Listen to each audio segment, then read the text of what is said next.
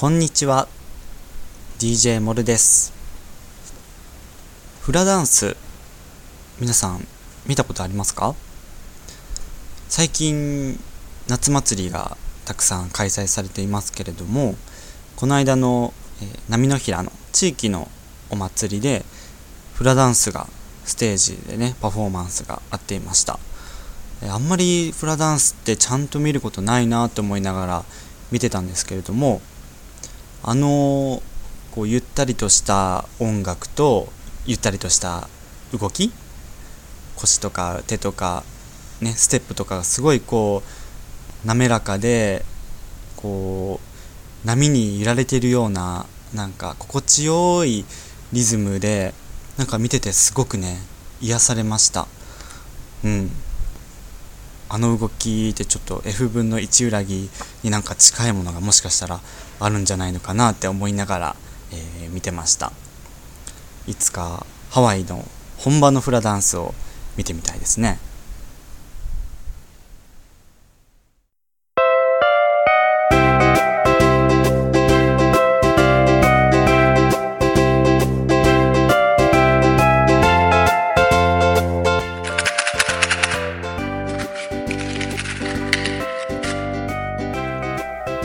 DJ モルの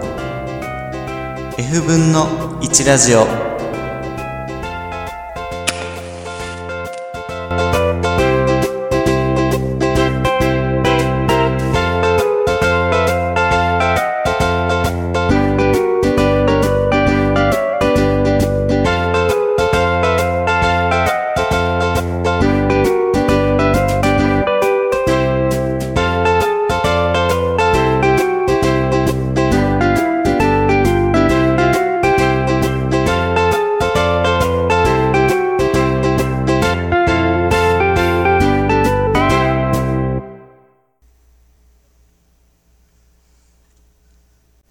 DJ モルの F 分の1ラジオ F ラジ」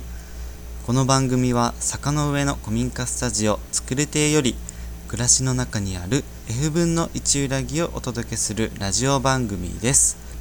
ラジオとともに午後の一休みにいかがでしょうか？えー、最初はハワイのフラダンスのお話から入りました、えー、すごくねリラックスされますよね。で、えー、今日は何の話をするかと言いますと、えー、フラダンスといえばあの福島県のいわきにあのスパリゾートハワイアンズだったかなっていうあのリゾートがありますよね。でそこでこうフラダンスとか見れるっていうので有名だと思うんですけどあのフラガールっていう映画にもなったりねあの震災後にいろんな仮設住宅にフラダンスをしに回ったりっていうようなエピソードもあったりで、えー、有名だと思うんですけれどもそんな、えー、福島にまつわるお話をしていきたいと思います。先日福島から夏休みを利用して子どもたちが長崎に遊びにやってきました。えそのあの子どもたちのお相手というか一緒に遊ぶボランティアっていうものに参加してきました。知人に自称サラリーマン平和大使っていう人がいるんですけど、まあ、サラリーマンをしながらね平和活動とかあの被爆者の、えー、語り部さんのこう座談会というかね話を聞く会とかをたまに開いているような、えー、知り合いの人がねいるんですけれどもそのサラリーマン平和大使の人が、えー、呼びかけていてであじゃあちょっと手伝ってみようかなというふうに思って、えー、行ってみました、えー、そこその子供たちというのが福島のいわきからやってきた子たち。で今日はその、えー、子供たちと触れ合ってみてすごくね素敵な思い出ができたなっていうふうに思うのでその話をしていきたいと思います。その日はですねまずサラリーマン平和大使のさんの車に乗って、えー、長崎市の模擬に行きました。ゲストハウスブラブラっていうところがあるんですけれどもすごくね海に面していてあの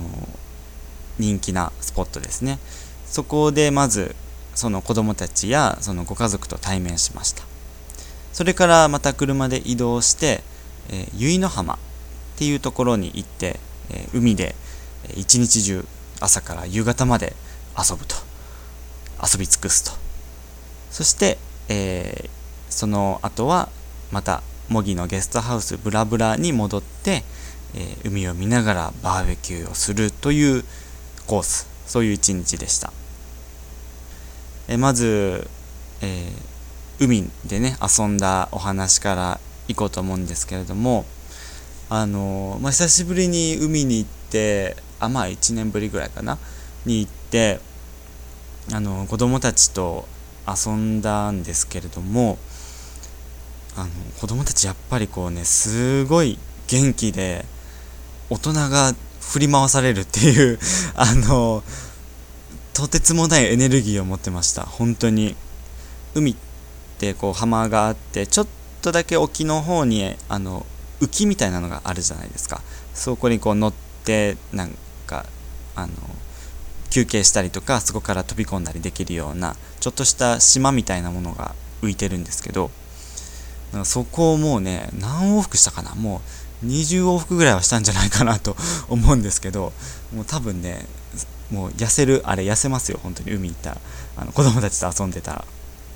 もう子供たちはもう本当にあっち行こうあっち行こうこっち行こうこっち行こうで来て来てもう早く来て早く来てみたいな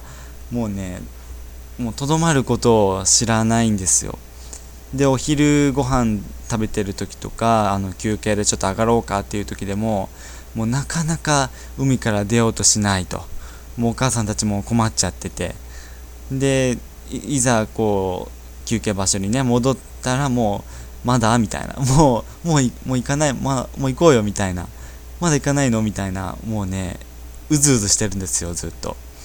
それにこうずっとね付き合ってね。まあ僕がねまあ結構その中では若い方だったしあの、まあ、それを主催している受け入れている方々がその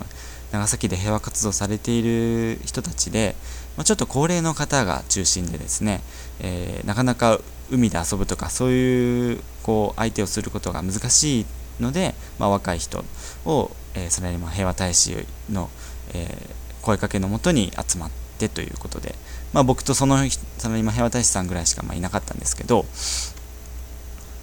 体力が尽きるまで子供たちの相手をね、まあ、海で遊びました。まあでもすごく楽しかったです。なんかもう泥投げ合ったりとか あのね浮き輪でこうぷかぷか浮いたりとか魚を探してこう潜ったりとかあの楽しかったですね、うん、子供たちのはしゃいでいる姿っていうのもすごくね微笑ましかったですしやっぱりねあの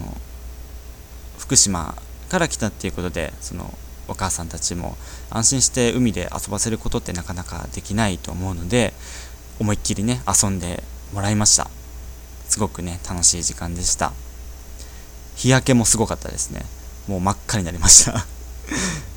はい。でその後模擬のゲストハウスに戻り、えー海を見ながらバーベキュー。ということで夕方からバーベキューをスタートさせました、まあ、それもねすごく楽しくてあの、まあ、僕たちお肉焼く野菜焼く担当で、えー、みんなに配膳するという役目でですね、えー、来ているご家族とか子供たちとかその、えー、おじいちゃんばあちゃんたちにね、え振る舞いました。えまあ、そんなこんなでこう一日が終わってで僕はちょっとまあ、その日とか次の日にも予定があったので、まあ、一緒に泊まることはできず自分のお家に帰らなければいけなくってでもともとねバーベキューも参加せずに帰ろうってしてたんですけど、まあ、ちょっと子供たちとも仲良くなれたしねあの一緒に行こうかっていうことでバーベキューも急遽ね参加したんですけどあの特に懐いてくれた男の子2人がいて、えー、小学校1年生かなの2人でですね。でその子たちがとてもやんちゃでもうその子たちのね相手をずっとしていたのですごく仲良くなって。で僕がまあ帰るっていう風にねなった時にすごく寂しがってくれてこう帰っちゃうの？っていうようなことでことを言ってくれて一緒にねこう最後に写真を撮ったりとかしたんですけど、まあ、それによってこう子供たちがこう 返してくれないというか離れないというか、うん、で何回も「また来てね」とか「一緒に遊んでくれてありがとう」って何回も言ってくれるし何回もこうタッチタッチって言ってねあのハイタッチして別れ際にこうもう後ろ髪引かれまくりな あの別れでですね。車でね送ってもらったんですけどもう本当に最後の最後までバイバイバイバイって大きく手を振ってくれて帰ったんですけどもうその帰りの車の中で号泣してしまうという その子供たちとの別れがもう寂しすぎて胸が痛すぎてあの号泣してしまいまして。車内をちょっと気まずくさせてしまったんですけどうんあのなんかこんなに人からこう求められることってあのなかなかないじゃないですか大人になって。やっぱりこう我慢することを覚えてきて大人になるにつれて。で遠慮したりとか我慢することが多くなってくるんですけどやっぱり子供ってとても素直で寂しい時は寂しくてなかなか我慢ってできない生き物生き物っていうかそういう人間ですからあのもう純粋にもう心から求められている。帰帰らないでってあのまた会いたいっていうふうに思ってもらえるっていうことにとてもこう僕としての僕自身人間としてをこう認められたような求められているような気持ちがしてそれがなんかこの上ない幸せを感じましてこんな幸せ他にあるのかなというふうに思いました。そんな子供の素直さっていうかそういうものに触れてとてもね素敵な思い出ができました。でまあその次の日もねちょっと予定が終わってから少し時間が空いたのででたまたまうちの近くまでね観光に来てたので、えー、ちょっと数時数分だけね数十分30分か1時間ぐらいねそれだけ会いに行ってでこうまたね別れを惜しんだんですけれども、まあ、僕もこうあの学童保育のアルバイトとか塾のアルバイトとかしていたおかげもあってだんだん子供と接することが好きになってきたんです最近。昔は苦手でどう振る舞えばいいかわからなかったんですけどだんだん子供と接していくうちに自分もこう一緒になって楽しめばいいんだなっていうふうに気づいてきてあの童心に帰るっていう言葉がよくありますけどそんな風にこう子供たちと一緒になって楽しむなんか童心に帰って遊ぶ心をこうときめかせるっていうことでなんかいろんな感情を呼び起こさせられるなというふうに思いました。あの時にはね子供に対して怒らなければいけないことっていうのあるし嫌な風に嫌なことをされたら子供に対してもそれは嫌だっていう風に言うし子供たちと別れる時みたいにですねすごく辛い時は涙を流すしそういう風にこう人間本来としてのなんか感情がこう蘇るようなそんな魔法が童心に帰るっていうことにはあるんだなっていうふうになんかとても感じてます。なんか僕とてもそれは誇らしくてなんか自慢できるポイントですね。なんか童心に帰ることができる子供っぽい部分があるっていうのは人間としてすごくうんなんかいいことだと思うし大切にしていきたい部分だなというふうに思っています。え皆さんは最近いつ童心に帰って心から遊びましたか？たまにはそういうふうに何もかも忘れて子供みたいに昔みたいに遊んでみるっていうのもすごく心がほぐされていいと思います。是非ねそういう機会を作ってみてください。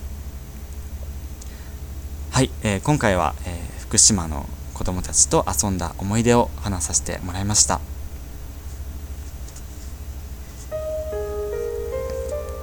最後はおまかせナンバーを紹介してお別れです。私ラジオ DJ モルがおすすめするナンバーはこのラジオで流すことはできないので聞く聞かないはあなたにお任せします。モルは著作権には勝てません。え今回ご紹介するおまかせナンバーはサンボマスターの「できっこないをやらなくちゃ」という曲です。これはねあの昔車の CM で子供たちが、えー、何かにチャレンジするというねなんかストーリーで CM が流れてましたけどもできっこないできっこないじゃなくて何かをこうね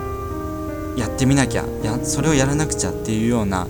子供に伝えたいメッセージが込められてるすごいなんか心が